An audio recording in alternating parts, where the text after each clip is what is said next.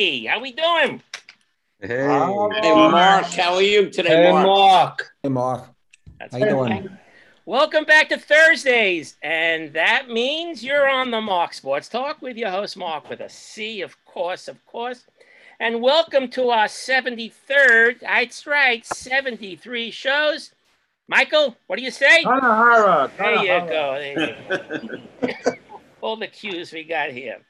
Hope everyone who fasted last Thursday had an easy fast, if you are of that faith, and atoned for all your wrongdoings from the previous year. What? You had none? Of course, I had none, so I, I, didn't, I didn't have to fast. My crest is black and blue. All right, uh, why don't we get to our special guest? Because we have a special guest in our 73rd show. Uh, this guest, uh, I've known him for 35 plus years. I've taught him everything he knows. well, maybe not everything. Well, as far as sports, we- definitely uh, are in there. Um, he'll be talking about sports card collections and everything that goes along with it. So let's give a nice on the mark sports talk. Welcome to my son, Stephen Gold. Hey. Thank you. You. Welcome, Thank you. All Stephen. Everybody go mute. Go mute. Thank you, guys. Thank you. Thank you, Dad. Uh, appreciate coming on the show. Uh, while I've never been on the show, I've uh, definitely listened to my fair share of episodes, and uh, as engineer, have uh, made sure that every single episode has reached uh, Spotify and Apple Podcasts. So, uh, good show. Glad to be on, and uh, happy to be talking to you guys about cards. So, uh, so yeah. So basically, uh, I mean, I'm sure we all here have collected cards uh, in our lifetime uh, all of different ages, but uh, it shares a, a close spot to our hearts for all of us. Uh, you know, growing up uh, for me in the, the early 90s, going to the card store with my allowance and buying a pack of cards, trying to hit a Ken Griffey Jr. card or Frank Thomas card. And I'm sure with you guys too, you know, back in the, the 50s and 60s and, you know, collecting cards, my dad putting them on his spokes of his car, of his bike or uh, playing a little game with them in, in, the, in the house there uh, you know, regardless of the money that's attached to potentially making anything, you know, cards uh, share a close spot in our hearts. So, uh, you know, when when COVID came around uh, back in 2020, uh, and there was that Michael Jordan uh, documentary, The Last Dance, uh, I started to catch a catch a whiff of sports cards again. And um, you know, I grew up when I was a child, and you know, up until my teenage years, and then um, you know, stopped collecting. And then uh, around that time, I was collecting uh, autographed jerseys. And with the jerseys, I would uh, go on Facebook groups and just buy and trade and sell. And uh, it was it was a fun pastime. And then I, I caught a whiff of some basketball cards with uh, Zion Williamson and Ja Morant uh, as the rookie class. And um, on an auction, I bought a bought a box of cards that you would normally buy in uh, Target for 19.99. I, I bought them for like hundred dollars, and then two days later, I uh, I saw the market and I sold it for about two hundred dollars. Literally, the cards were in my hand for a second, and then I I sold it. I said, "Holy shit, what's going on here?" I, I saw like an anomaly in you know, okay, well I can make a little bit of money, so I bought a couple of boxes of that same you know that same class and um, just for you know giggles I, I opened up a pack and i ended up pulling this card here this is a, a zion williamson rookie card now uh, at the time when covid hit uh, these cards had just came out in december and he was the biggest thing since lebron james in basketball so coupled with the fact that everyone was home for uh, you know the pandemic and the fact that all of these places shut down, they weren't producing anymore, uh, the cards skyrocketed. And uh, uh, there's a lot of variations. I thought when I pulled this card, I said to my wife, I said, wow, baby, we, we just hit a $2,500 card. You know, you see the prices now. This is just the base card. It's only worth a couple hundred dollars. But uh, but my my interest got sparked from there, and uh, from there I spent the next week uh, barely sleeping, just on eBay, on Facebook, uh, hitting up any friends that I knew that were collecting cards uh, or still in it from you know the 90s or you know the 2000s, and just gain knowledge again. And um, for me, it was the idea that sports cards uh, was kind of like playing fantasy sports. So I play fantasy football in a couple of leagues every single year. So you're always looking towards what players are going to pop for the season and who's going to have a great year, along with the idea of sports betting a little bit, where you know you take the idea of stocks and if you sell at the right time, you can make a few extra bucks. So I, I dove on in, and uh, and here I am today. I've been collecting for two years now. Um, I primarily will uh, buy cards and then uh, buy packs of cards, open them for the enjoyment of opening packs. Hopefully, hit one or two cards that are of significant value. Uh, sell the rest on eBay for you know a couple bucks, and then get the one or two cards that are really popular graded in hopes that I get a grade of a nine or a ten. Um, now, in a little bit, I'll go through the idea of grading, the grading companies, uh, what the grades mean, and the values. Uh, but I figured, you know, let's a good place to start would be, you know, the history of cards. Um, you know, so the first American cards uh, came out in the early 1900s. I'm sure everyone is pretty familiar, uh, included in candy and tobacco products. And from there, uh, there was interest, and you know, we move into the, you know, the the 50s, 60s. Topps is a big player um, you know, producing baseball and basketball cards. And then, you know, the era that I'm familiar with, you know, the junk era of the 90s, where there was overproduction of cards. Um, and that led to a lot of cards diving in price.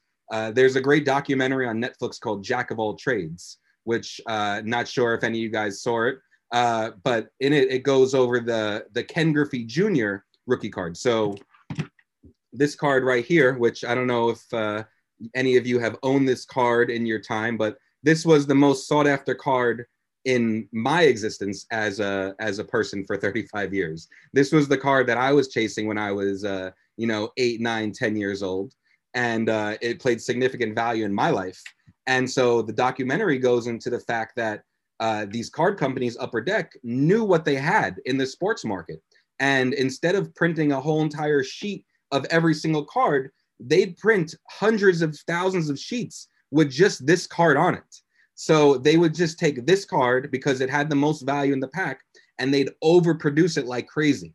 And then they'd sell this card specifically to the card stores. And the card stores would say, oh, we only have one or two. Buy it for 100, 200, 300 dollars. And they would spike the price of this card. But the fact was that they were getting over on everyone because as it touched your hands, there was more and more produced, making the value less important, right? The the less of something there is, the more money it could be worth. So that that's kind of what led to the overproduction of cards. Um, and then after the 90s and the 2000s, you had the introduction of numbered cards. You have cards that have autographs on them, cards that have patches from jerseys, game worn patches, uh, booklets with uh, you know maybe five or six signatures on them so that now obviously there's an overproduction of those base cards but you have these cards that are sought after in the pack. So you buy a box you might hit a card that's of you know 50 of them produced so there's extra value there. Um, now we have pretty much two major players in the card space. You have Topps and you have panini. Now i know a couple months ago or a month ago i don't know how long ago it was um, and I know on this show you guys talked about it. Uh, Fanatics um, acquired the license of the MLB um, starting in 2025. Um, so Topps was the long time the only licensee of being able to create cards with the logos of the clubs on them. Um, now that's going to be actually uh, Fanatics taking over that, which is huge. Uh, Topps itself was about to go public uh, on a merger and the actual merger group pulled out after this news was uh, was made public. So Topps, you know, while it still will have value, uh, you know, they may focus more heavily on soccer. Um, there's UFC, there's a lot of other sports, but the baseball license it absolutely kills them. Now, one thing that uh, that happened as well, Fanatics also acquired the rights of the NFL and the NBA. So in the next decade, now Panini right now is the other big sports card uh, producer. They have the NFL and and uh, NBA license. In a in the next decade, there's only going to be one company, the Fanatics, that has every single license. They'll have a monopoly over the card market, and uh, that'll be interesting to see. Um, they'll have their own take on sports cards, but um, but you know, a- as a hobby, it's always going to be something that people will collect. So there'll always be some value there. Um, but it, you know, very interesting to see that this market absolutely exploded um, in the last two, three years to the point that these major companies are are really buying in and buying licenses. Whereas, you know, before the pandemic, it probably wasn't even a thought for fanatics to want to get into this lane. Um, so got a couple of cool stories, uh, sports card wise to share with you guys. Let me just share my screen here. Uh, so can everybody see my screen? Can you see that Mark Jackson Th- thumbs up? Does everyone see that? Yep, see it. Cool, cool.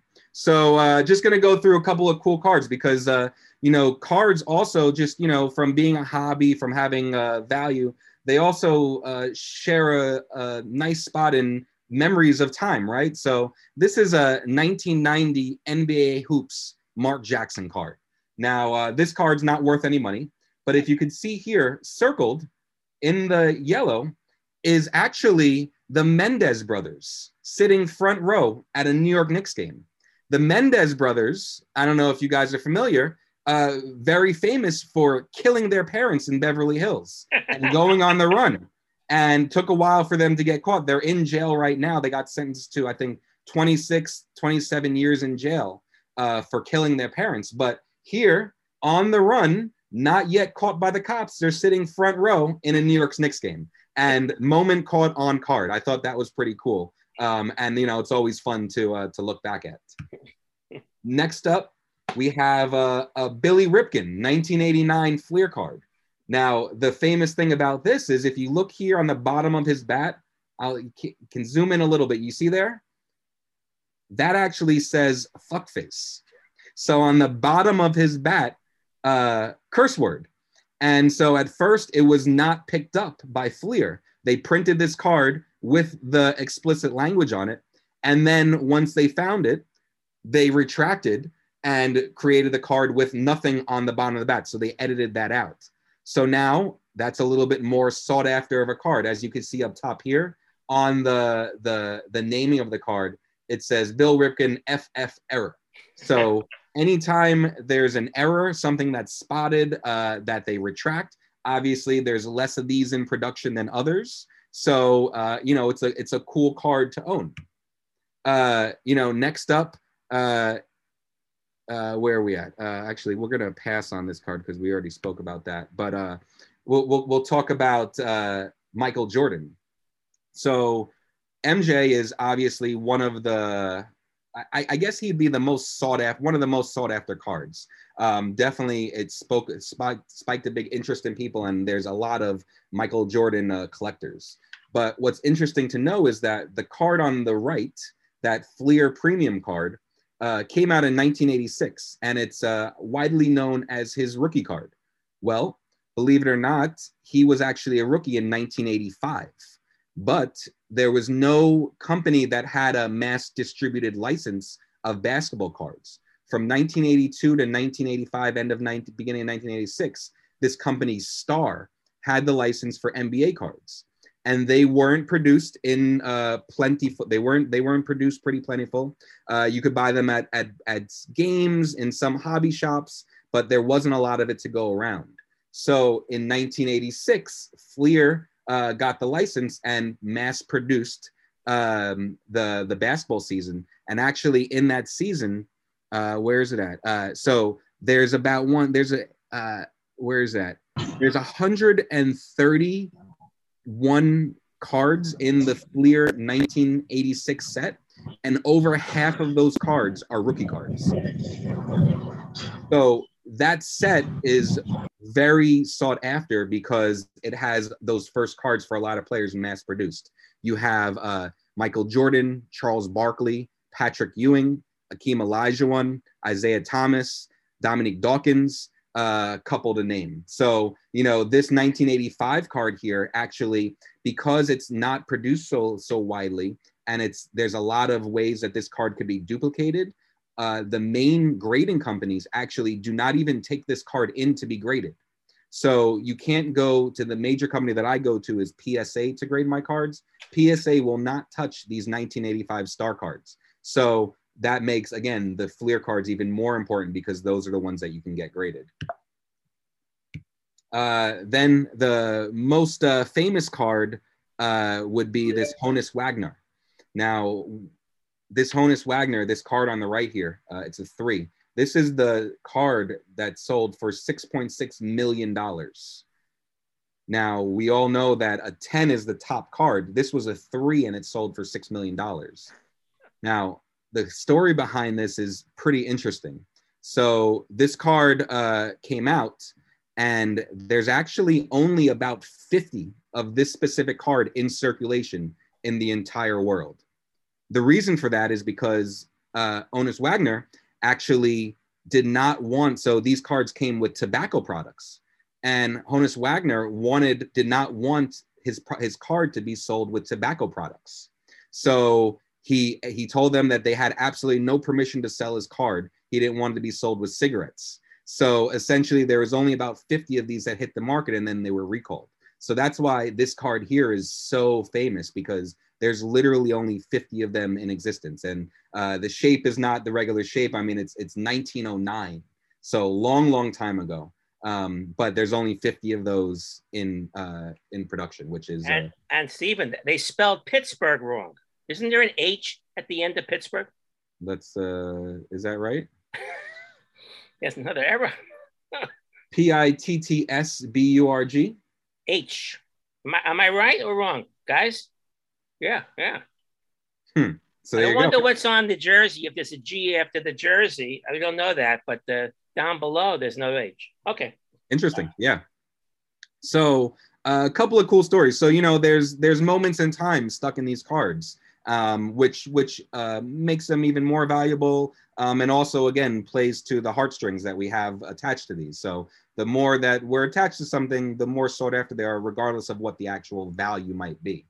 Um, so basically, you have all these cards, and uh, you know we pull them from packs. We've all went to card stores. We bought packs. Uh, we've cut corners. We put them in the spokes of our, you know, our bikes. We've we've done all crazy things with them, and so now I'm going to get into the idea of uh, grading cards. So what does it actually mean to get a card graded, right? So this here is a Ken Griffey Jr. rookie card, but it's encased. So you can see that it has information up top that uh, clearly says, it, and then in the top corner, it has a number. Now, the number, it's uh, 1 through 10. So 10 being the card is perfect, right? You have a card that is perfectly centered. You have a card that has corners, that is flawless, they're sharp, there's nowhere. Uh, the back of the card is centered as well. Uh, you have uh, no issues with the surface. You have uh, a card that, to the naked eye and to an eye that's using a magnifying glass, it, it looks perfect and it looks it looks damn near perfect. So you can get uh, essentially 60 40 on the centering. And when you're talking about centering of the card, this was the hardest thing for me to understand. But once I saw it, it made complete sense. Um, I'm going to pull up uh, my screen one more time just to show the idea of centering. So if we look at this Michael Jordan card here uh, uh, on the right hand side, the Fleer card, you could see that we have Michael Jordan in the center, and then we have a border, this white space on either end. And then we have a border up top, this red space on the top and bottom. So centering means that his picture is actually cut perfectly from the sheet to make the card equally in distance, uh, equal in distance from itself. So that the centering is not off by uh, basically you can have a card that's 60 40 so almost perfect constitutes a 10 and that's the biggest thing that someone will look to because that is essentially the the sexiness of a card. When you see a card that's off centered you clearly see it and it's it's less appealing to the eye.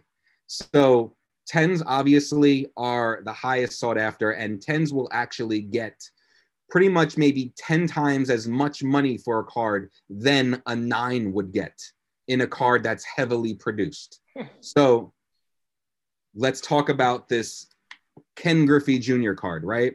So, as I mentioned before, and in the Jack of all trades uh, documentary, they talk about how this card was just overproduced like crazy. So, for PSA, which is so there's two major companies there's PSA and BGS that do all the major grading. There's a lot of companies that came out in the last, you know, decade or two uh, that do grading as well. But these are the companies that yield the highest dollar. Um, other companies would not yield as much money unless it's like uh, that Honus Wagner card where there's only 50 of them in production. Now, compared to the Honus Wagner, this card here, this has 82,650 of these actually graded by PSA. So let's assume that that number is double because BGS has them graded as well. So let's say that there's 160,000 of these graded compared to Honus Wagner, there's only 50 in existence with only 33 graded. Okay. The PSA 10, so the top card of this, there's 3,969 graded as a 10. So of those 82,000 cards, only 4,000 of them are graded a 10.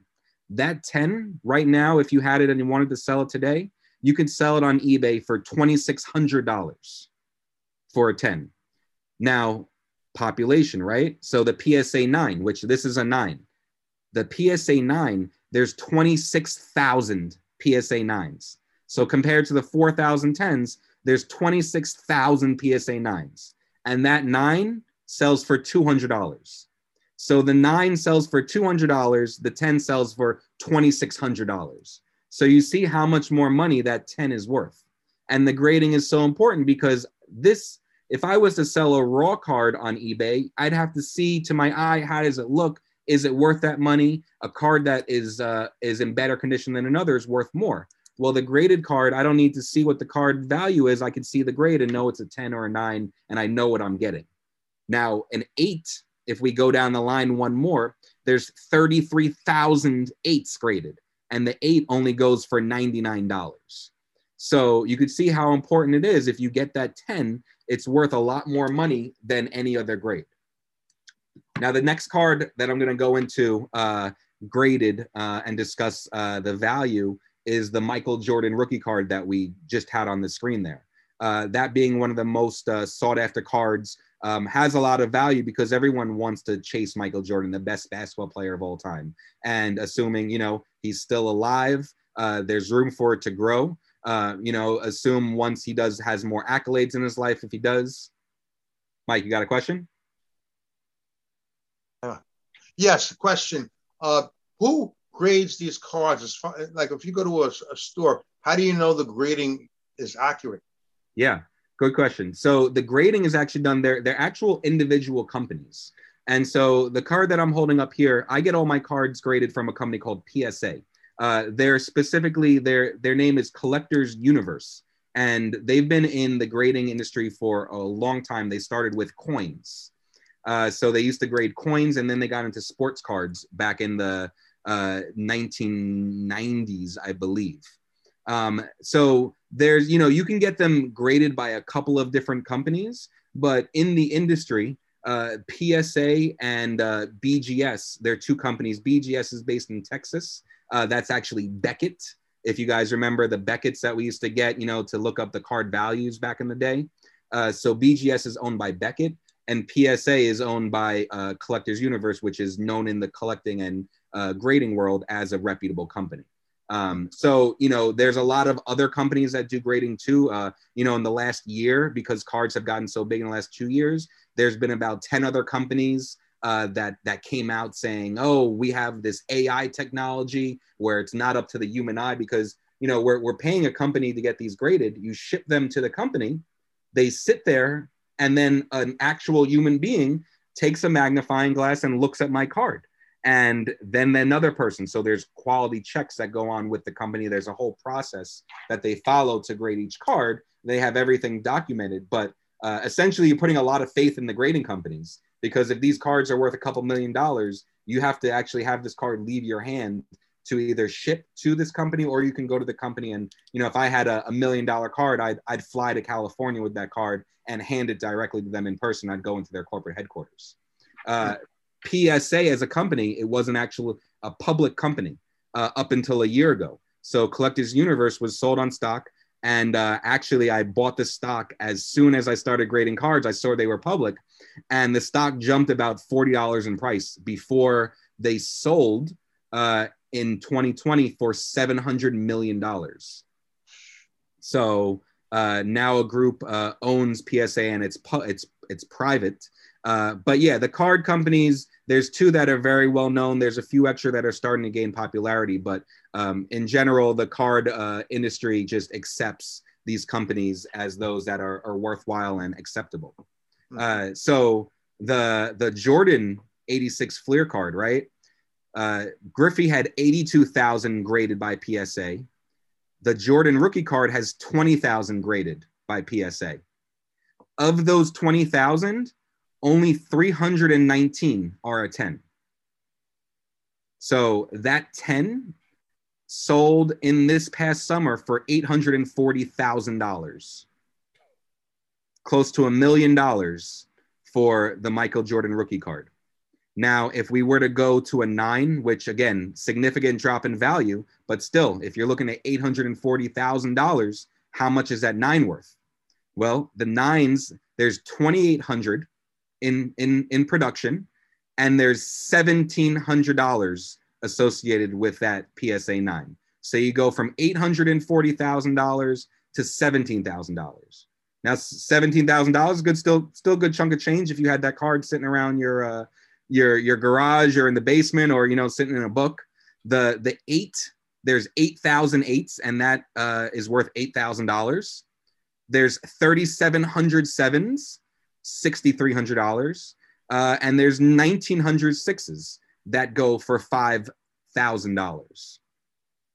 So that Jordan card is just a fun card because uh, it's, uh, you know, all the celebrities want to buy this card. So when you think about a value, uh, you know, of being able to resell, Jordan always has a high resale value because there's going to be people that are looking for him. Whereas, uh, you know, I may be very into, uh, you know, this is an RJ Barrett rookie card, you know, from the New York Knicks, where it's a cool card. I got it graded. It's a 10 this card's worth about $700 but how many people are interested in rj barrett? I got to find people that are interested in him that want to spend that money on this card to to realize that value. Whereas a michael jordan rookie card you're going to have celebrities getting involved you're going to have athletes. It's going to be a card that everyone wants to buy. Then the next card that i'm going to go into the value of just to show significance is that honus wagner card we talked about right so there's literally only uh, 50 cards produced of that. And the highest graded PSA card is actually an eight. So there's no tens, there's no nines, there's one eight, there's one five, there's one four, there's three threes, 10 twos, and 10 ones. So when we go back to this card here, that card that only produced 50 times, like I mentioned, if we look at this screen here, that Honus Wagner, a CGS3, sold for $6.6 million. So you can tell that those cards, even if it's uh, even if it's uh, uh, uh, low in uh, grade, if it's that significant and that scarce, it's still going to fetch a lot of money. Um, I thought it'd be fun to just kind of put this up here and we could discuss it. So uh, these are the most expensive trading card sales to date. So um, underneath that Honus Wagner three, you have uh, Mickey Mantle, 1952 Topps that sold for $5.2 million. You have LeBron James, uh, 2003 rookie card that has a patch and an autograph on it that sold for $5.2 million. Luka Doncic, who's an up and coming basketball star, he hits number four on the list with a card that's autographed and it has an NBA logo on it for $4.6 million. For football, Patrick Mahomes, his rookie card graded by BGS at an 8.5, not even a 10. This is an 8.5 that sold for $4.3 million of a card that came out in 2017. So if it was like a one of one or a very low, you know, low number, it still fetches a good amount of money. Then Mike Trout is up there. His refractor autograph rookie card sold for 3.9 million. You have a couple other Honus Wagners on here too. So a PSA 2 you know, we mentioned there's 10 twos in the world. That sold for $3.75 million. Wayne Gretzky's rookie card sold for 3.75. And then the list of top 10 closes out with Honus Wagner a three and a five. So you could see Honus Wagner, you know, these names, worth good money. And there's a lot of money. I mean, these are millions of dollars. And obviously, none of the cards that I own are worth millions of dollars, but uh, still a lot of fun. There's a couple hundred dollars here or there to be made. So, um, next thing uh, that I want to go into is how I've been making money getting cards graded and selling them because uh, it's not obviously not, it's a, it's a hobby of mine. Uh, it's a side business. It's not what I do, you know, full time. But on the side, I've been able to make a substantial amount of profit just uh, just buying into cards, buying into players, getting them graded, and selling them at the right time. So here we have Marcus Mariota rookie card that I bought for 20 bucks. I spent $15 to get this card graded, and I ended up selling it this past July for $225. So basically, I would send in bulk 100 cards at a time. Uh, now they don't accept uh, this value anymore, but it used to only cost $15 to get a card graded. Now, uh, obviously, this is a little bit harder because the cheapest price to get a card graded at is $150. So they're trying to do away with a lot of the smaller cards and the cards that aren't worth too much money to only the cards that are worth the value plus $150. So for $35, I, I lucked out and hit $225 on this card. Uh, here's a LeBron James card, a second year uh, card, base card from Fleer Authentix that I bought for $15, graded a 10, sold for $160. So a $30 investment uh, turned into $130 in profit. Uh, right here, we have a, a, card that I bought for $12, a DeAndre Hopkins uh, rookie card that has a patch on it that's numbered to 25. Got this graded. Uh, it came back a nine, and I sold it for $200. Uh, ended up banking $172 off of that. Uh, and then one last one, I think here, Cam Reddish, who's a rookie. Uh, I bought this card. It's it's cut out very nicely. Uh, of 25, I, I bought it for $64, got it graded, and I made uh, $300 on that card uh, and profited $221. So for me, what it's been about has been about just buying uh, players that I feel like could be good, just spreading it around, uh, kind of like a portfolio of players that I think in the rookie class are going to be good. Uh, buying a couple cards, ripping packs, uh, getting a bunch of cards together, sending them in to uh, PSA to get graded, making sure I know which ones uh, are worth more than others, and then uh, and then going from there and, and selling at the right time. So uh, you know, right now I'm selling a lot of football cards because the football season just started. So uh, Sam Darnold doing very good. I literally sold my two graded Darnold cards that three weeks ago they were worth under a hundred dollars and uh, this morning, I sold one for $475. Uh, was graded at a 9.5, and uh, the other one was graded at an 8. Um, and before the season started, I probably would have got $20 for that card. Uh, waited until two weeks in, he's 2 and 0, and I sold that card for $120. So, uh, you know, for me, it's just holding on to the cards and looking at the right time to sell and then just posting them up online uh, after that player hits. Uh, so, um, so yeah, that's pretty much uh, a little bit of what I had. Um, any any questions? Hit it, Howard. Yeah. Um, Marty.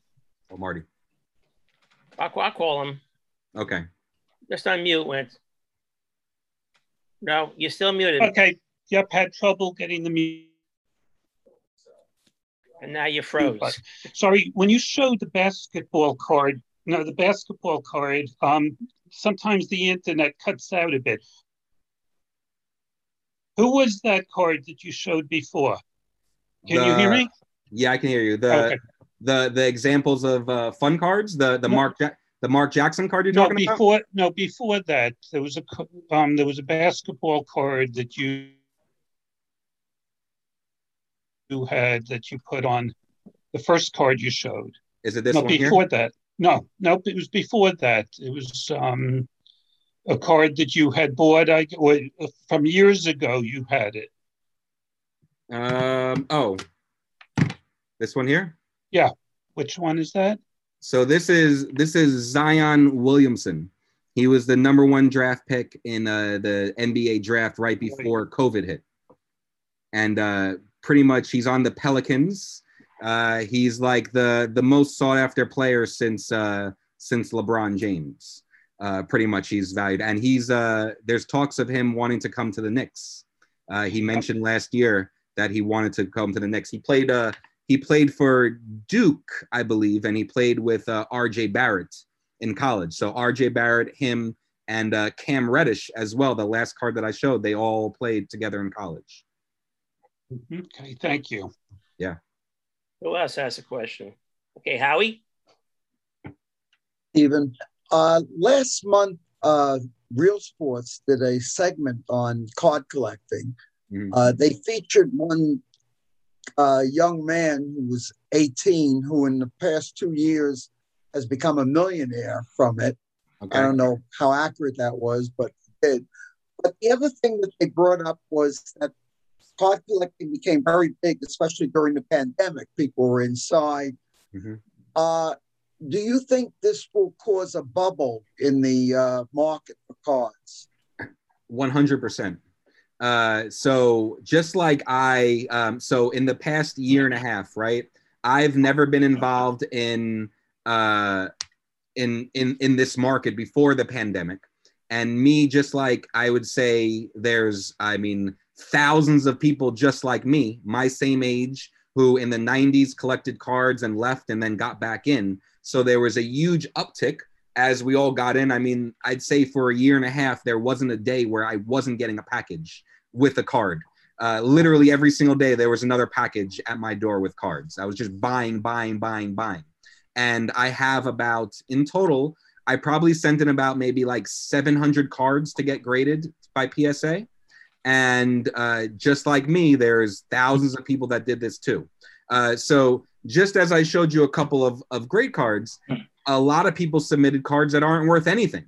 They they they believed in players that busted, right? So a lot of these base cards. So you know that this Zion Williamson card. I go back to this because you know we'll talk about overpopulation because right now what's happening is that Panini and Topps are realizing that everyone is buying cards, so they're back to overproducing and making it easier for you to pull a rookie like Zion Williamson.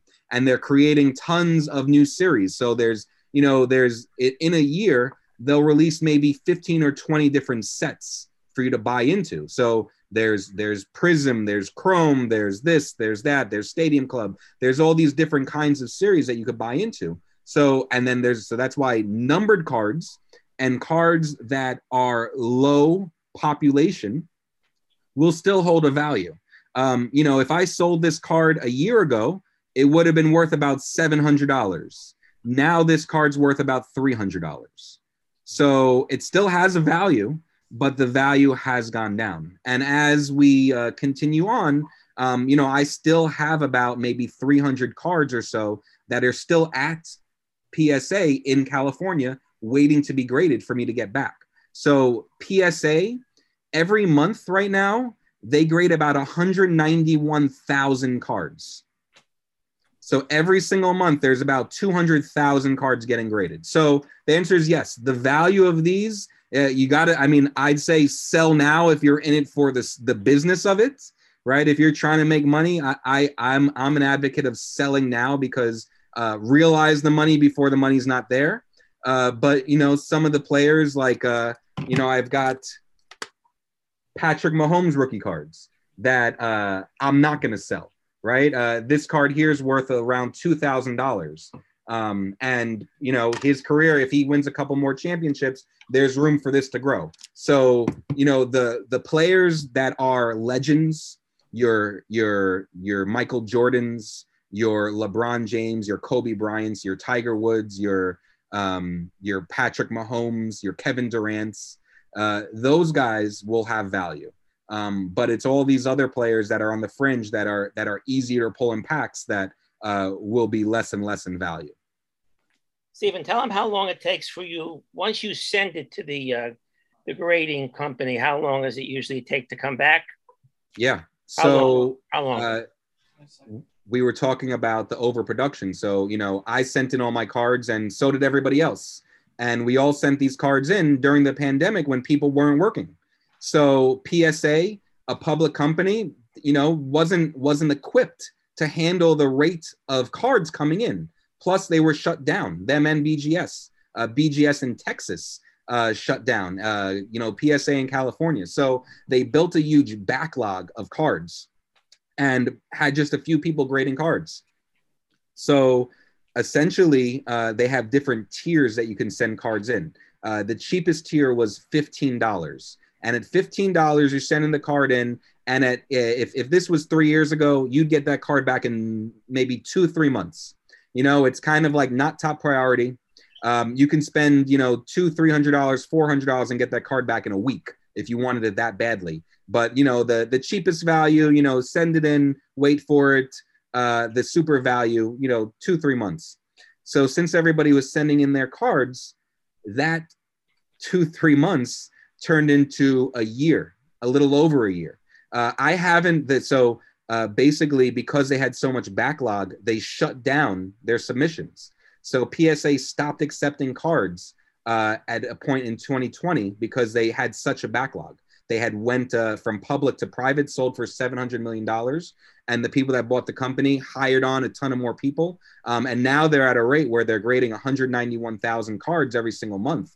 Uh, but for the last year and a half, that wasn't the case. So for me, uh, those cards that I sent in, hoping to get them back in two, three months because I, I sent all of them in. Okay, quick money uh, turned into a year, turned into a year and a half. Uh, some of them I'm waiting for. Uh, so that plays into it all. Ron? Well, first of all, Stephen, that was a great presentation. Oh, thanks. You know, you know, really uh, very informative. And if if you don't mind, I have three cards of mine I would like to show, if that's okay with you guys. Yeah. Yeah, let's see. that's why we're here. Okay. The first one is from 6970. Wait, I don't see your screen. Can you say it? Oh, is it where? Where are you? I don't know where. He's holding the picture up. Oh yeah, yeah. There we go. Okay, yeah, yeah, yeah. Okay. That's the Lou Alcindor rookie card from from the set I have. Yep. Now, obviously, this card is off centered. I don't know if you could tell. It's a, it's not one of the most perfect cards I have, Right. but it's from the set. But the coincidence, the thing with this card and the 86 87 set you talked about, the set before this was a 61 62 Fleer set. Uh huh. So this set also has a lot of rookie cards in it. Nice. You know, basically like all the Knick plays, the Reed, the Frazier, all those. So that's uh, the first card I got. Lou, That's Al- nice. Lou Alcindor. Yeah, Lou- and you can yeah, see, Lou- back then it was Lou Alcindor, right? and and the way to see, keep holding that card up for those the centering, right? You could Yeah, see the circle left to right is it? Yeah, you could see right here. It's it's uh on the on the one side. It's oh, it's almost the circle's almost cut off, whereas the other side you can clearly see a white border. Right. So there's Correct. But this was also like the first set I ever started collecting. Yeah. So that's why like it means a lot to me, you know, having the set and everything. Uh the next card I'd like to show is this one. yeah, come a little closer. Hard to see. Hard to see. And ba- that's close to a million dollar card graded. uh, it, this is the uh, Bird Magic rookie card. Okay, and the thing about it, the guy in the middle is Julius Erving, and and the card is made in like three panels, and a lot of people ripped them and disconnected them. You know, uh, so that's that was the 80 81 set that I have. And another thing interesting that's that's 1980, or no? Is that is that 88? no, this is 80 81. 80 81 nice that card so uh that card uh i'm looking up values here right uh where are we at a four of that was sold on thursday september 29th for $825 so the 10 is worth uh i think the 10 sold for uh, uh, uh, I mean, maybe a, a 50, 60, 70,000 dollars or so. Wow. I, and that that Lou Alcindor card that you throw up there, Yeah. uh, that card, raw, so in any condition, is about five hundred dollars. Uh, a PSA four of that, which uh, you know, I don't know how those corners are, but that very well could be a four or a five. The the four sold on Wednesday, September twenty second, for sixteen hundred dollars. Interesting. Yeah. Now I saved the best for last. Yep. There it is. There it is. You got it. That's the Jordan rookies card that I I actually have the set Nice. with the stickers. oh, I, I bought the set in um, probably about 1989. So I bought it a while ago. But yeah, this is the Jordan rookie card that uh, Stephen was talking about before. So you didn't we grade said- that. we sending those cards in to get graded? What are we waiting on? I, um, I wanted to get together with you. That's what I want to do and see what w- what should be done about them. I, I want to get your opinion on them too. Yeah, we send those. That, that looks that looks nice. How are those corners? The corners are pretty good, and centering is uh, I mean, it's pretty good. So you got. I mean, the corners. I mean, from the eye here. I mean, obviously, it looks like the the the left side's a little bit heavier than the right, but not by too much. Maybe the top to bottom is the biggest variance. The top looks like it's a little smaller than the bottom there. Well, maybe But- I don't know. Maybe it's the view or something. Because yeah. it might be the view, but yeah, but that's That looks good. I mean, you have uh, for a 10, the centering just has to be 60 40. really So- that It doesn't have to be 50 50. It could be a slightly off from 50 50. right. Uh, we froze. uh, with cards like that, they're reprinted so much that it's very hard to know what's real and what's fake to the point where you won't see a lot of those Jordan rookie cards being sold raw because people just don't want to invest the money in the accident that it might not actually be real. You know, now you you obviously have a history of you bought it in the store, you know you got in 1989. But if uh, you know it was bought from one person to another, transferred, you know, I, I got it from my mother's, my my father's set in the the garage. You know, you can easily see how I might think that it's real, uh, but it's actually not. So very hard to sell a raw Jordan card. Uh, Right. More so than not, you get it graded so you can can realize it. Yeah. Well, there's some things I, I actually did research on what to look for. Like right under the Fleer symbol, there's like a triangle. Yep. Okay. And in the fake cards, it's it's all yellow. Yep. But here there are like little red dots in it. So Yep. And And there's a maybe, couple. maybe next week you'll come over one day, one afternoon, and he'll. Okay. uh, Yeah, and you should uh uh we should the, the the Larry Bird card should definitely get sent in for grading. oh okay. um any of those i mean that that uh that that lou uh uh Cinder card i mean if it's a safe if it holds value in your life and like you know it's a you know some of these cards you don't want to sell you just want to hold on to them because they they hold value for you um you get them graded so that by you know if there's an accident or uh, you know it gets ruined or you know it's at least it's encased um and it's stored and then you can throw them in like a safety deposit box um, and keep them and you know that way they don't get flooded out or anything like that yeah. But thanks, Steve. That that was a great uh, presentation. thanks Who else has a nice question? Uh, Michael? Oh yeah, hi, I'm I'm here. I'm back. I'm back. I also I agree. It's a great presentation. Thanks for coming and all that. I have two cards I'm going to show, yeah and this I think was about ten years ago. Eileen and I were in Leadville, Colorado, which is the highest incorporated city in the entire country, and uh, there was an antique shop, and in this antique shop they were uh, selling baseball cards, and they were very very reasonably priced. So. Uh, I hope to God these are uh, legitimate, but they could be fakes for all I know. The first one is of my idol. And uh, let me see if I get that good. That's the Mick, mickey mantle right? yep And uh, I think it says uh, mint on there, 1953, right? So uh, that's that card. Not a Yeah. reprint. It's probably, you think it's a reprint? I don't know. You don't know. I have the same card as a reprint. you have the Oh, same card okay. you you have the But same card it, as a reprint then Yeah. Was it was it packed in a uh, in plastic like this? or- No, no, some I have the original. so just uh just so we all know that card if it was real um a, a, a three so a graded three of this card sold for four thousand dollars two hundred four thousand two hundred and eighty two dollars I have one. There it is. Wow. It's a reprint. Four bucks. Yeah, right. No way.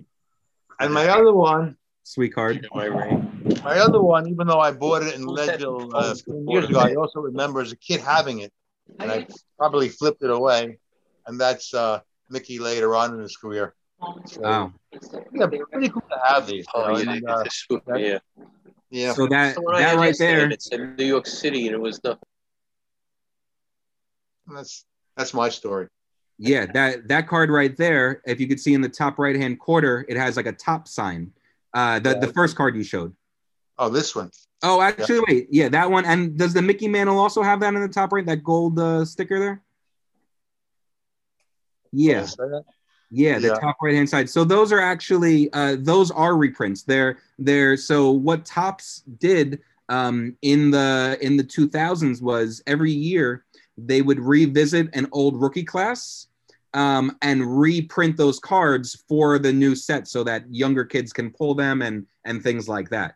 So that's not the actual the original wouldn't have that in the top right hand corner there, um, but still a good memory. Thank you. Anybody else bring cards? Uh, Milton. Yeah, I just want to ask Stephen, are the digital versions, is there a big market for them, the NFTs? Yeah. So NFTs, yeah, we didn't touch into NFTs, but uh, But let me ask you, they are legitimate if it's on the blockchain, right? Yeah, That's yes, yes. So you know the uh, NFTs are very, very new.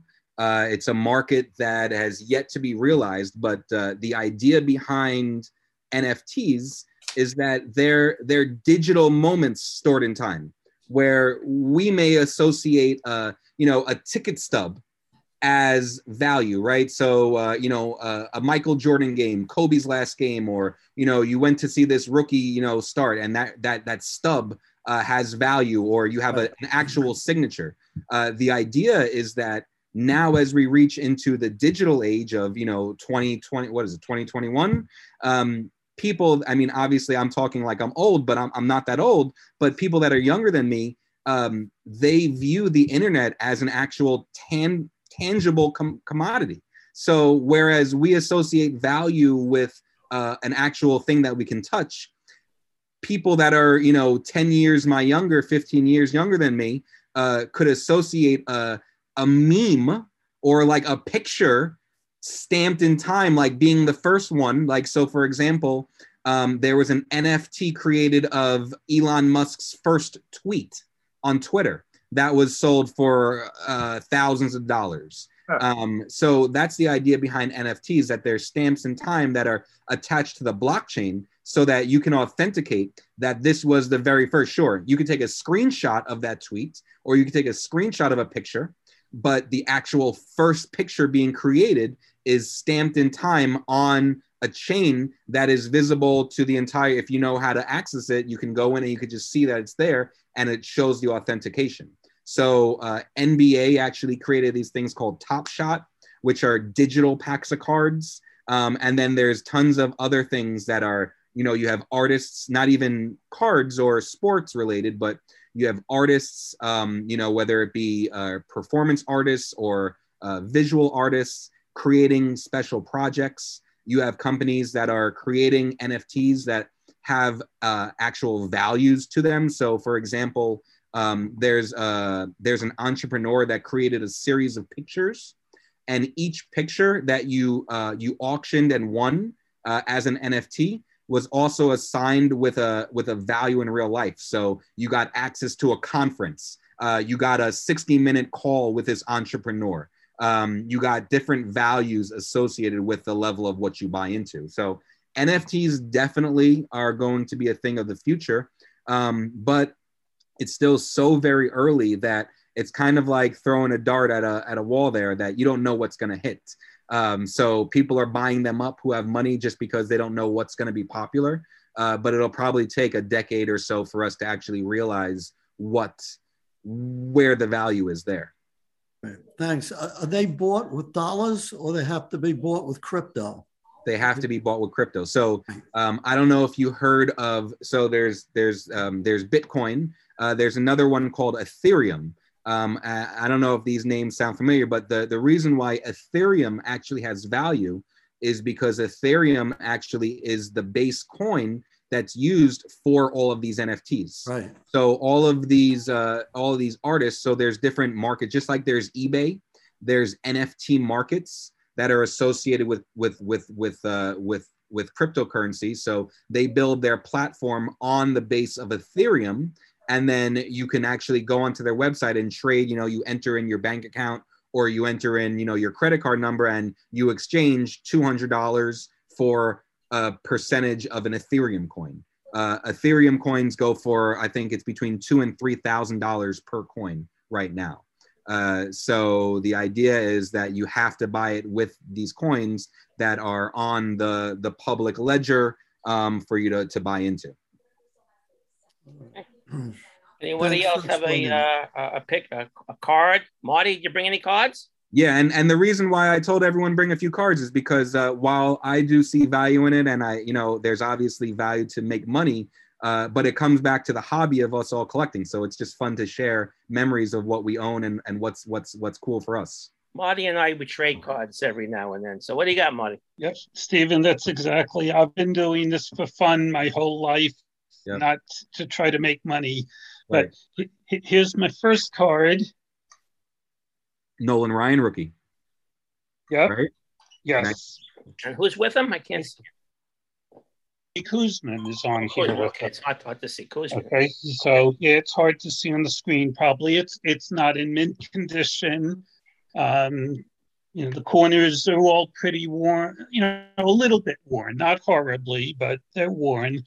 But it probably has some value. Yep. What what Uh, year is that card? It's 1968. Eight. 1968 Topps. Yes. Okay. Yeah, this is my second card. Okay, this is a 1969 Reggie Jackson rookie card. Nice. Okay. Um, again, you know, it's this is in a condition, very slight wear on the corners. Um, might be just a touch off off center. You know, if I can tell. That's an Very original card, bit. right? That's original. Yeah. Oh yeah, these Because are I just got the reprint for two dollars and seventy five cents. So the let's see the the Nolan Ryan rookie. Um, I'm looking at recent sales. So uh, you know, let's say a, a six that uh, you know has some wear on it. A six sold for eight hundred and fifty dollars. Uh, you know, if we go up to a seven, a seven sold for eighteen hundred dollars. An eight sold for eighty six hundred dollars. So uh, somewhere along those lines, a PSA four sold for seven hundred and thirty-four dollars. Yep. So it has some value to Some it. value, yep. Hope and I the- never need to sell cards for money.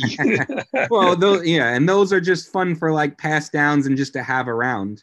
yeah. Um, but again, even even at the corners not being so so great and all, you might want to just send those those two cards in for grading so that they're encased and the value is just there so that you know that it's a you know just for fun that hey it's worth you know it's it's worth x amount of dollars and uh it's just it's just stamped in time that uh that it it's it's it's that you know Yep. I don't know if I want to wait two years to get it back though.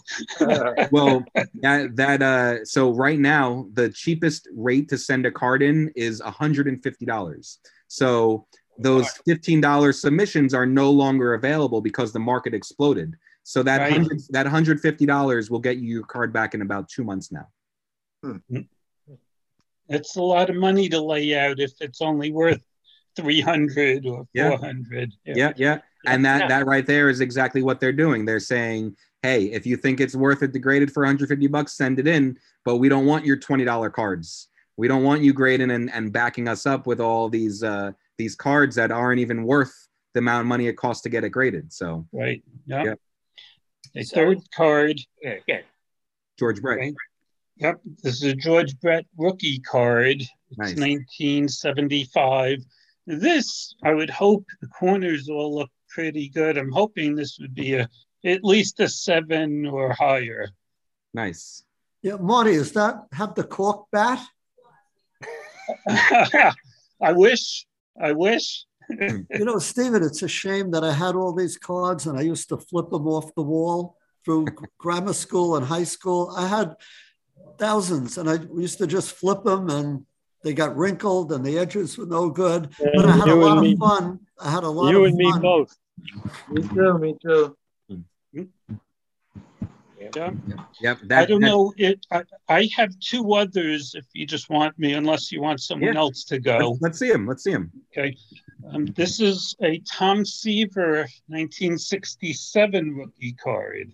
Nice. on here with Bill Denehy. Right. Um, this isn't, there's a bad corner on this card. Um, yeah, there's one, it's, it's not horrible, horrible, but, um, you know, it's not mint condition or anything like that. So that's No, this Seaver's is rookie. valuable. Seaver's rookie card. Yeah. Seaver's this is rookie card. Seaver's rookie card. And you know the story about Bill Denehy, right? No, Bill Denehy was traded to the Texas Rangers, and then the Mets got in return. Who knows? Gil Hodges.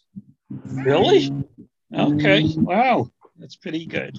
Last card. This is a fun card. Gil Hodges as a manager. They got him as a manager. Got him as a, Wow. ma- a trade. Yeah. Uh-huh. He This was is- worked at Okay. Can you? I don't know if you can see this card. Yeah. Pete Rose. Pete Yep. Rose rookie. Yep. This is. Um, I don't think they call this his rookie card. This is 1964 because he appeared on a 63 card in, you know, like a circle. Um, I looked for that. I thought I had that, but I don't. But this is the 64. Um, it says All Star rookie on it. So So the the one not that's in the the, best of shape. that uh that Tom Seaver rookie card is definitely worth uh, a pretty penny. Uh, you have a a six sold uh on Sunday the nineteenth for two thousand dollars. Well, it's not a six. Not a six. this is. I don't. I doubt it would be. As, um, Uh, the a corners. four. The corners are pretty worn. I don't know if you can see. Got you. Uh, a four sold for a thousand dollars. So there's, you know, that's definitely uh, that's that's a nice little little buck. But still, that those are nice. Thanks for sharing. You're welcome. I'm happy we. I got to share and show them to you. Thank you. Yeah. Love Every- love doing this with you. You know, in my ear- in my early years, and I think Stephen knows this. I'm sure he knows this. In my early years, as a kid collecting, I used to play a game with my cards by myself on my bed. I'm not going to go into the game what it's called. That's a whole nother story. But I didn't. The way I had the card. Here's a card I picked up this week. A nobody. Gary Roden Burke. I'm sure his family's very happy that I have his card. He was a nobody. But if I would get a card, what I would do is I would take my scissor and I would just snip the corners like I'm doing right now.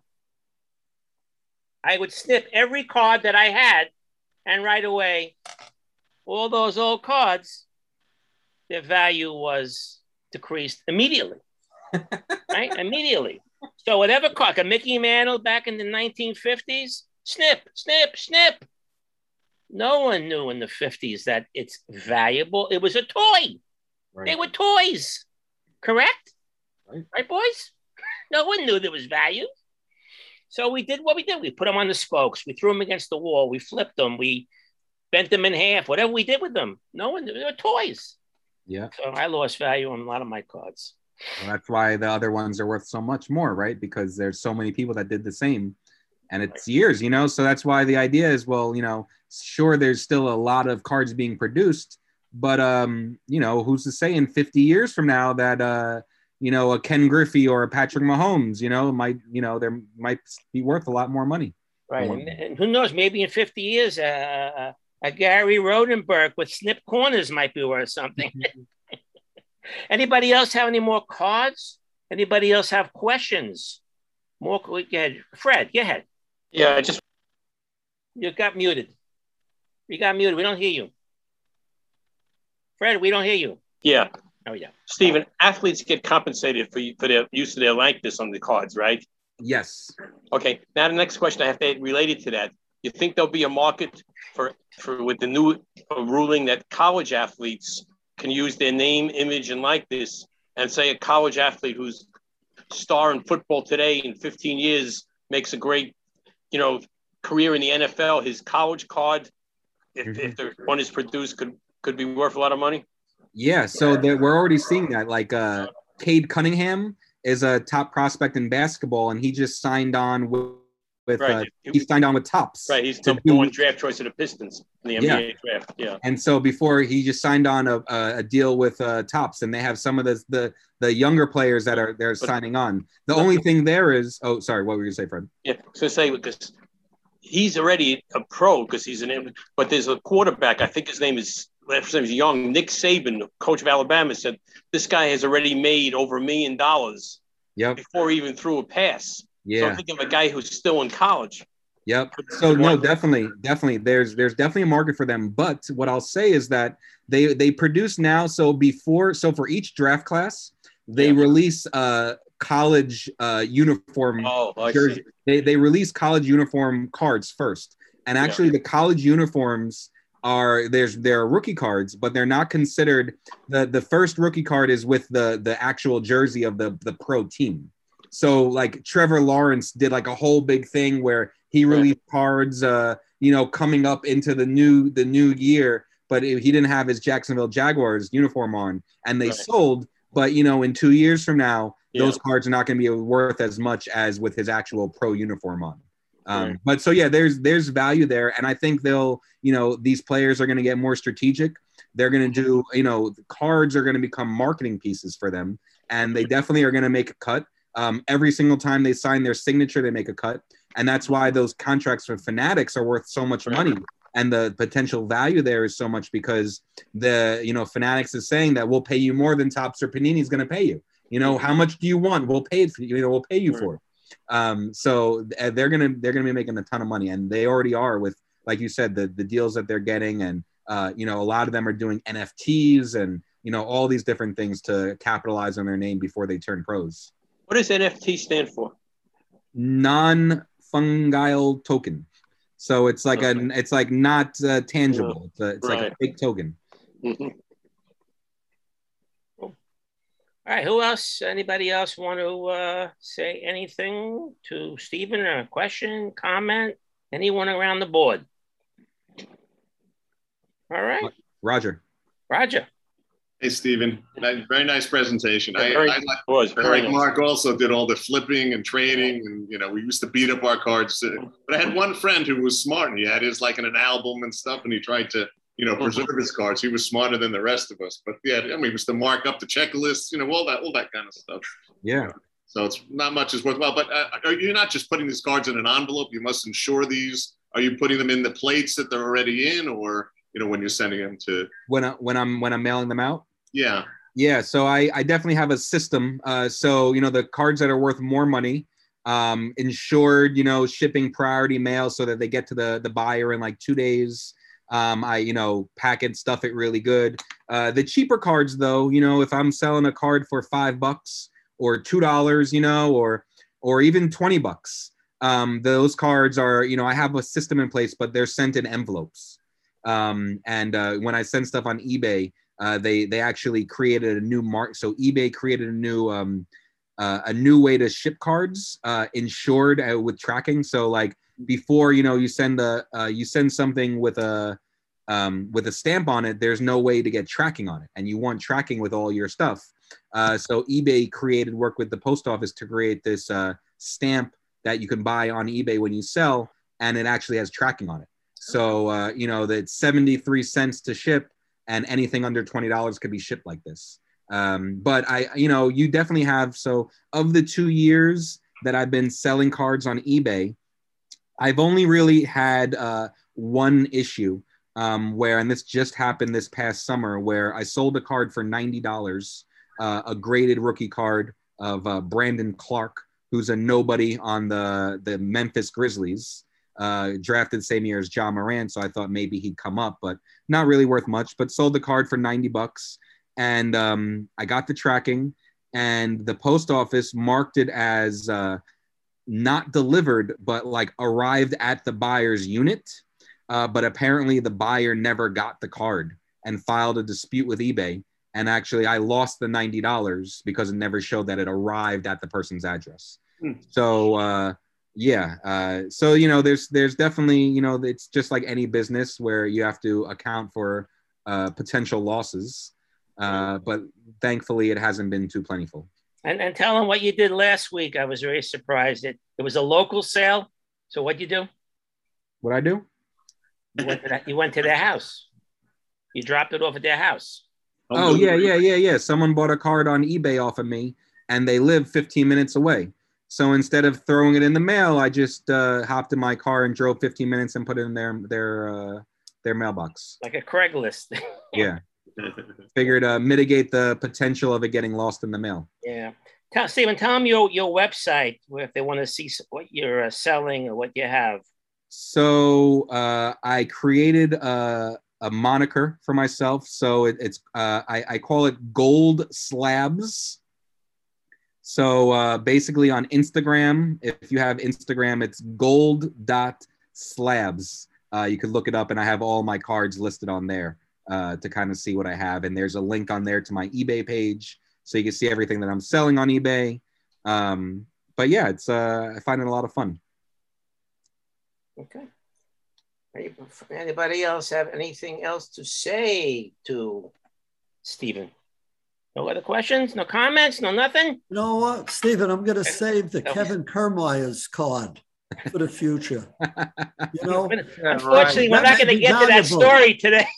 yeah, the he banking stole, stories till next week. no, all right. He stole the uh, pitching plan on when it dropped That's out of the story. catcher's. We'll talk about that next week. But uh, Stephen, I want to thank you wholeheartedly from the from the boys uh, who come and uh, it- great presentation. And you gave Yeah. us uh, over an hour and change. Ah, Which is more than we said beforehand, but There you we were go. rolling, and I think everyone enjoyed it. And on behalf of, uh, uh, uh, you know, on the Mark Sports Talk, I thank you wholeheartedly. Thank you very Hey, much. Thank you. Thank you. Stephen, and Great I'll, Thanks. I'll be in Thank touch, I'll be in touch with you and your father. Yeah, please. Anyone who wants to bring cards over to get looked at, or um, just look further, or or if you want to even like browse my collection or whatever, just uh, give us a shout. We've got a lot of cards Thank you, downstairs. Stephen. But he's Thank you. moving. He's moving in a week or so, so you got to do it quick. Otherwise, Oh. you got to see the, his new place. All right, so uh, you're gonna hang out, Stephen, with us. We have about 15, 20 minutes left. You're gonna hang out with Yeah. us. Yeah, I'll hang out. All right. So um, before we get to uh, our trivia questions, boys, um, I thought a couple of interesting uh, stories. I'm not going to go to all the stories, but to, to highlight a couple of things. Like yesterday in 1966, so September 22nd in 1966, that was the, they called it the infamous 413 people in attendance at a Yankee game in Yankee Stadium against the White Sox. Do you guys remember that game at all? yes. Yeah, Red know. Barber was fired. Fired because of Fired, right. Fired. The Yankees were 28 games out of first place on that date. And of course, in those days, 66, yeah, they were playing 162 games already. Um, they had a 66 and 8, 66 and 86 Uh, record. For the pre-CBS vendors. Yeah. It was it was an afternoon game. I Uh, was watching. It was rescheduled from the 20th. So I guess on the 20th, they had a rain out and they rescheduled. Maybe it's another reason why it's only 413. But I, I was interested in the players that played in that game. The Yankees had, of course, Horace Clarke, and a lot of these things we're going to chuckle on, uh, playing second base. Bobby Murcer was shortstop at that time. Tom Tresh was in left field. Joe Pepitone was still playing first base. Roger Maris was still in right field for the Yankees. But here's we go. Steve Whitaker, remember him? Right. Playing Center Left field. field because I think either either Mick was gone or hurt or something. Um, Billy Bryan was catching. Billy Hmm. Bryan, B R Y A N. Kansas City. Clete Boyer was third base, and Stan Bahnsen was the starting pitcher. And Roy White and Hector Lopez pinch hit, and Mhm. Dooley, Dooley Womack came Oh, I in love and, Julie. and relieved. The White Sox team, a couple of names I thought were familiar. They had Ed Stroud in, in fast guy in right field, but Don Buford. Remember Don Buford? Yeah. played Orioles. left field. I Orioles, for the yeah. Orioles in the later half of the 60s was at second base. So he started as a second baseman. Tommy Agee, Mm-hmm. Go him. center field. All right. First White base Sox. for the Chicago White Sox in 1966 was Bill Skowron. Right. Wow. Who remembers Bill Wow. Skowron as a White Sox? He came out of the game and Tom Roger. McCraw went to first base. Yeah, tell me, tell me. Uh, Duane Josephson was the catcher. Ken Berry was playing left field. Jerry Adair was at shortstop. Bill Weiss. That was Bill Weiss. Who, Bill Weiss, that's his name. Bill Weiss, who played for the Mets. Weiss. Al Weiss. Al Weiss. Weiss. Al Al Weiss. Weiss was at second base. Joe Horlen was at uh, was the pitcher. Pitcher. Hoyt Wilhelm came into relief. I thought that was very interesting, um, seeing some of those players. Okay, so we got about fifteen some odd. uh, Fred, you want to say something before we No, go? I gonna, if you're going to do trivia, I had a question. I I think we'll go to trivia, and and my forty-five pages of notes will bank on. If I think it's appropriate to bring it up uh, next week, I'll bring it up next week. But uh, yeah, for, so Stephen, at 45 pages, thanks for talking so much. Are you, so who's got uh, some trivia questions to stump the uh, stump the panel? And Fred, you want to go first? Yeah. Stephen, you can play. too. Okay. Cedric Mullins of the Orioles needs one home run to hit 30 home runs, which will mean if he does, he'll become the sixth player in Major League history, five foot eight or less, to hit 30 in a season. Who are the other five? Wow. Jimmy Wynn, You mean No. when? No. Joe Morgan, Five foot eight or less. Joe No. Morgan. No. Rickey Henderson? No. No. No, so a short guy hitting 30 homers. Yeah, th- this is Oh, on the New Freddie, York Pot- Freddie Patek ever do it? No, Altuve. barely hit any home runs, Mark. Three, Altuve. three, three are in the hall. Three are in the Hall of Fame. Oh, what about the Uh, Houston Rockets? Uh, Houston uh, Yes, uh, Altuve, right? Altuve. Jose you said Altuve. Altuve? He's the only active player. Okay. One retired. One retired a few years ago, and the other three are in the Hall of Fame. One was Oh. on the. Uh, yeah, the short. Oh, who's that short guy? You're right. the- Oh. you're right. You got it. Tip of your tongue. Oh. Initials are Jr. He retired a few years ago. JR. No. Played it. Played in the same division as the Mets for most of his career. On the Phillies, On the Phillies. Rollins? Oh, Jimmy Jimmy, Rollins? Rollins? Jimmy Jimmy Rollins. Rollins. Right. The other th- and the other three are in the Hall of Fame. Jimmy Rollins is that short, huh? Yeah. Really funny. And it's just Short guy who people. hit- Short people. And the other The three in the Hall of hit- Fame. I forget his name. The guy who hit uh, 56 homers in the National League. He had the Oh, Hack. Wilson, you talking Hack, about? Will, Wilson. Hack Wilson, right? Right, he was like There are five two others. Two others. Those old guys were Thanks, short, Roger. right? The old Yeah. guys were short in those days, Yeah, right? two, No steroid. two, two others. Both, both played for teams that won a World Series. One of them won many World Series. That's the Rizzuto. Rivera. Yogi, Yogi Berra? Berra, Yogi Berra. Oh, he's right? And Yogi. And there's one more. Urizuda. One more who's a Hall of Fame who unfortunately died died young, but is but played in the 80s and 90s. All right, give it to us, because we're Kirby Kirby Puckett. Puckett. Ah, Oh, Oh. five eight. Oh yeah. Yeah. yeah. Another question. I got I got another one. You want me to another one? well, let's go on to Michael, All right. and then we'll come back. To All it right. Let me let me first give you a, an- a date of maybe one of the more memorable memorable baseball games, and let me see if anybody comes up with this one. What happened on September fifteenth, nineteen sixty nine, in baseball? Mets win the pennant. That- That's one of Does Mets anybody have an idea? A very very Mets memorable clinched- game. clinched the pennant. What what Jerry? Mets clinched the pennant. No, no. All right, I'll tell you what happened. Okay, then you guys tell me what teams played in this game. What happened was Steve Carlton struck out 19. What Oh, two that was teams the played? game. 19, and he lost, right? And he lost. Ron Swoboda hit two home runs. Two run homers. That's the that's the trivia question. Who hit two home runs? Ron uh, Swoboda. Ron Yeah. Swoboda. Yeah. Huh. Right. Okay. Who else has a question?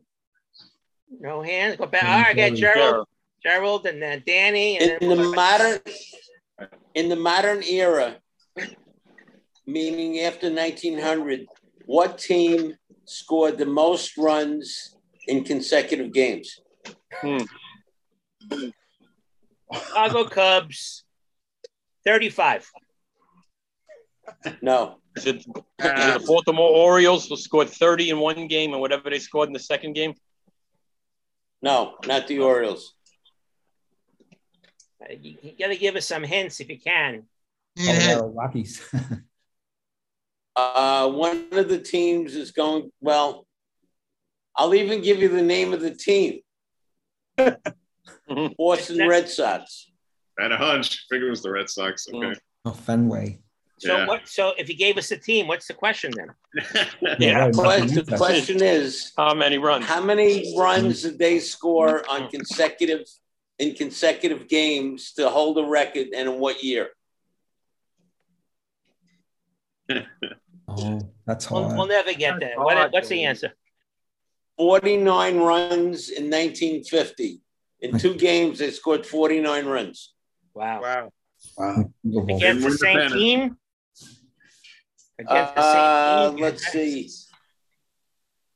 Uh, they defeated the Browns 20 to 4 and also 29 to 4. Both games were at Fenway.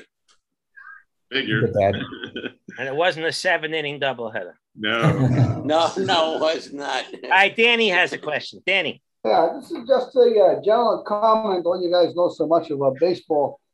How many of you guys realize that there's certain things that we take for granted in the game, such as your home your, home team dugout should be by first base.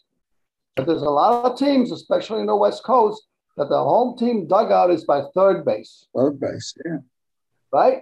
Yeah. Especially on the West Coast. I saw it in San Francisco. I saw it in at Dodger Stadium when I was there. And oddly enough, today I was watching the, the, the White Sox in Cleveland playing in Cleveland. And the visiting team, the White Sox, were by first base. We always take for granted that the first base dugout should be the home team. But you guys understand of why on the West Coast in particular, hmm. the home base, the home team dugout is in third base. The That's why it's called the left coast. Right. And you know why? Howie, do you know? Bring out there? No, I I moved out here in '84, and I at first I thought it was kind of strange, but I've accepted it. Bring So why? When you guys why. go, when you guys bu- go to a ball club, to go to a ball field, and and and you will buy tickets, you prefer to be in by first base or third base? First base. First base. I went first. Yeah. First base here on the East Coast the is the shade. In the West. Coast, in the West Coast, you're to be in the shade in the day game, you got to be by third base. Uh, no, that's not true. In San Francisco, the shade is on first base side. On third base side, you're in In the San sun. Francisco, you guys do everything backwards anyway. but Well, anyway, I just know that, but I think that in the that's part of the reason. Well, you, you know what Mark Twain said about San Francisco, right? Right, right, Yes. right. But I was wondering how many of you guys uh, realize that the number of teams that actually have it backwards from what we take for granted over here. You know, and I noticed that a few years ago, and I noticed it today again while I was watching TV. You know, so Interesting. I said I would look real- it up, but I couldn't. I didn't have time to look it up, Danny. Danny All called right. me earlier and told me about this. but you know, Okay. I thought it was a, a point of curiosity. Of, Yeah, that not everything is standard. Right. Uh, Fred, go ahead. Okay, another question. Who were the only two catches to hit two home runs and catch a shutout in the in, in a World Series game? Gene Name Tenace. it. No, Gene Tenace. no. Yogi Berra. Yeah. Yogi Berra is one. Yeah. Yogi Berra is one. Yeah. And I, I got this off. Well, I don't know if I can say where I got it from. You, you might know. Give away. It's not Gary Carter, right? No. Still active catcher. Still playing today So he, so Salvador active catcher Perez? hit two home runs. In a World Series game and caught a shutout. Oh, no. All right, I'm going to be hint. The, the, one of the pitches in the shutout that he caught is is still active and he's on the Yankees. on the Yankees. but it wasn't for the Yankees. And he doesn't, so he doesn't catch for the Yankees. But the pitcher on the Yankees was the starting pitcher in this shutout game of the World Series. That's the pitcher. I can think about who the catcher is. Wow. Either Gerrit Cole or Catch. uh, Yeah, I Corey was thinking of like uh, the the Astros catcher. It was against. It was against the. He pitched a shutout against the team who one of the members of this panel is a very ardent fan of. Oh, so the Cubs. So Right. obviously the Cubs. So who the Right. Cubs in the World Series? They beat. They they beat the. Wait, the guy, the ma- manager of the They beat Cubs. the Indians. So, So- who was the Indians They played the? Cubs in the series. Still is the Indians catcher. Indians. Perez. Perez? Right, Roberto Perez, game one, his two home runs. Wow. Wow. Unlikely That guy. was, shut- that was a combined That's a tough pitching question. after shutout. Never would have got it. Yeah, Same here. He's an unknown catcher. Corey, Cor- and Corey Kluber was the Corey starting pitcher. Kluber. Yeah, Kluber, right? Oh, man. All right, Who else has a question? Come on, boys. We still have about five minutes. I got two more if everybody wants. Well, yeah, Gerald has one, and I got Okay. What player hit over 400 in three different World Series? Mm, Uh, During our lifetime or back in the day? hey. Yeah. Back in the day, Oh, Uh, okay. No, we don't know Uh. Billy Martin? way back in the day. Wait, Give, it- give us way back. Honus Wagner, I'll give you initials. EC. Eddie Collins. Yes. Eddie Collins. Ron. That's good. Wow. The other guy? It's two? Howie, Howie has one. Oh, that was one, one, one answer? Go ahead, Howie. Uh, Uh, we were talking a few weeks ago about uh, the possibility of Guerrero uh, winning the Triple Crown and uh, not being the MVP. And I kind of researched it, and it's happened four times in the past where the most, the most, where a guy won the Triple Crown and was not the most valuable player. Can you name the players who did it uh, or and the years? Uh, Carl Yastrzemski? Oh, yes, right, right, 68. No. No. Wait, wasn't Denny McLain the MVP that year? Mickey Mantle? Man No. of one. He must Man of one. I'll give you a hint. It's it occurred twice in the 1930s and twice in the 1940s. Hmm. So uh, I have the answer for this, I think. Yeah, You have, all- you have all four, four times, right? four times. And yeah. one guy did it twice. That's right. Because I have the, an- I have the answers right here. I'm going to take a guess in the 30s. Joe Medwick? Yeah. No. Ducky Henry? No. Good No. guess, No. Fred. I have. I'm not going to give the answer. I have the answer in front of me. Why don't you tell us? Okay, in 1933, Chuck Klein won the Triple Crown Oh, Cubs, yeah. uh, Yeah. for the Phillies, but he lost the MVP to Carl Hubbell of the Giants, who won 23 games, 1.66 ERA. And uh, the Phillies, I think, finished last. Uh, in 1934, Lou Gehrig won the Triple Crown 49 homers, 166 RBIs, 363. Oh, God. Didn't win the MVP because the Yankees finished second to the Tigers by seven games. The winner of the MVP was Mickey Cochrane, the catcher, who hit two homers, 75 RBIs, and batted 320. Even though his teammate Charlie Gehringer hit 356 on 127 RBIs. You going? The other two times was done by Hall of Famer who was not a big fan of the sports writers who would vote on it. and That was Ted Williams. oh, yeah, yeah. Williams won the Triple Crown, 36 homers, 137 RBIs at 356. He lost. He lost it by 21 votes to. Anyone want to guess? Maggio? Maggio. No, that was the year before. Oh, oh, right. I lost it to Joe Gordon of the Oh. Who hit 18 Oh, homers, my 103 God. RBIs, 322. In 1947, Williams again won the Triple Crown 32 homers, uh, 114 RBIs, hit 343. That year he lost it to DiMaggio, Right. who only hit 20 homers, 97 RBIs, 315. Hmm. So, So, again, popularity contest. So who finished in first? It mattered too, right? The winning teams. What? Right. Mattered which team won. So Well, Vladdy, yeah, Vladdy should win it. 47, the Yankees beat out the Red Sox. Yeah. So, But how? So he's in contention with uh, Ohtani, right? Who is That's it. eliminated Yeah. eli- eliminated from the playoffs. Right. yeah. Yeah. Well, the Blue Jays, we hope, are eliminated. If you're Yankee. Uh, Right. well, we'll see. I'm, uh, I'm That's a rooting Blue Jays. Yeah, yeah, yeah. Uh, we have time for one more question, and I guess Fred, you'll wrap the show up. Okay.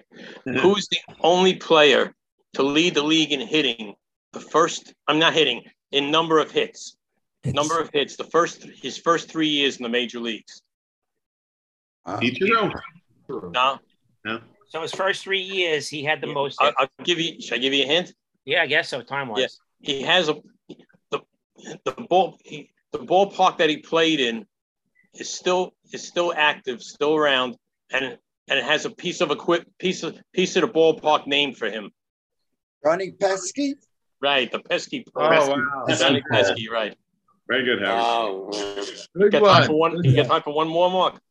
All right, gotta be a quickie. Much of my Yeah. clock here. All right. Who was the first switch hitter to hit home run from both sides of the plate three times in the same season? Well, it's Mickey not, Mantle. No. not Mickey. All right, you better give us initials. Eddie He, Murray? he, he won an MVP. He's not in the, he, he he he played for mostly San Diego and Houston. He's not alive, Switch hitter, San Diego and Houston. San and, Diego. and, he, and he's not alive. He died. Ken Caminiti. That's right, Ken Caminiti, Ken 1995. Yeah. Steroids. Wow. All, all, all this was gotten from either this day in baseball and the news and the and the post and all that. That's where I get that's where I get all my stuff from. Okay. All right, Gerald, you want to say something before I say goodbye? I'm at the question. Uh, no, I have I have one more trivia if you want, but If it- I have if- nothing if else. Give it, yeah, we got 30 seconds. Come on. How many how many bases did Bob Gibson steal in his career? Uh, 23. 18. Two. I'll, I'll give you the answer. He was 13 for 17 in base stealing, but Wow. uh, he was a great athlete and he was a member of the Globetrotters. But of, oh, Wow. of course, Ohtani has over 20 this year. Right. And, and, and Mark, that baseball card you had, Gary Roggenburk. Yeah. I believe, if memory serves me right, he was a star basketball player at the University of Dayton. And here I cut the corners. I cut the corners. That is. You do I think, that. it's, I think I'm thinking Why'd the you same do guy. that, Mark? I was Why'd showing a cut the corners? point. I was showing a point. I mm-hmm. never heard of the boy until I got What? the card. What did you pay for that card? Uh, two dollars and twenty-five cents. Who did he play for? The Red Sox? It says Red Sox here, and also that's it. All right, boys. I want to close up the show. I want to thank you all for attending our 73rd. I want to thank our Yeah. guest again, Thank you, Stephen, Stephen. Stephen Gold, Thank you, for Stephen. uh, Thanks, Steve. Thank joining us, and we Thank hope you you. come back one of these days, Stephen. Good to hear information on how you're doing and all that stuff. Sure. Boys, have a fantastic week, and uh, Yeah, we'll catch too. you all out here next Take week. Enjoy Mark. yourself and Take be care, good. Mark. Take care, All Mark. right, Thanks. Mark. Thank you, Steven. Take care, Mark. Bye, guys. Thanks again, Stephen. Take care, Let's take a- guys. Boy, I still got this. Let's take one fast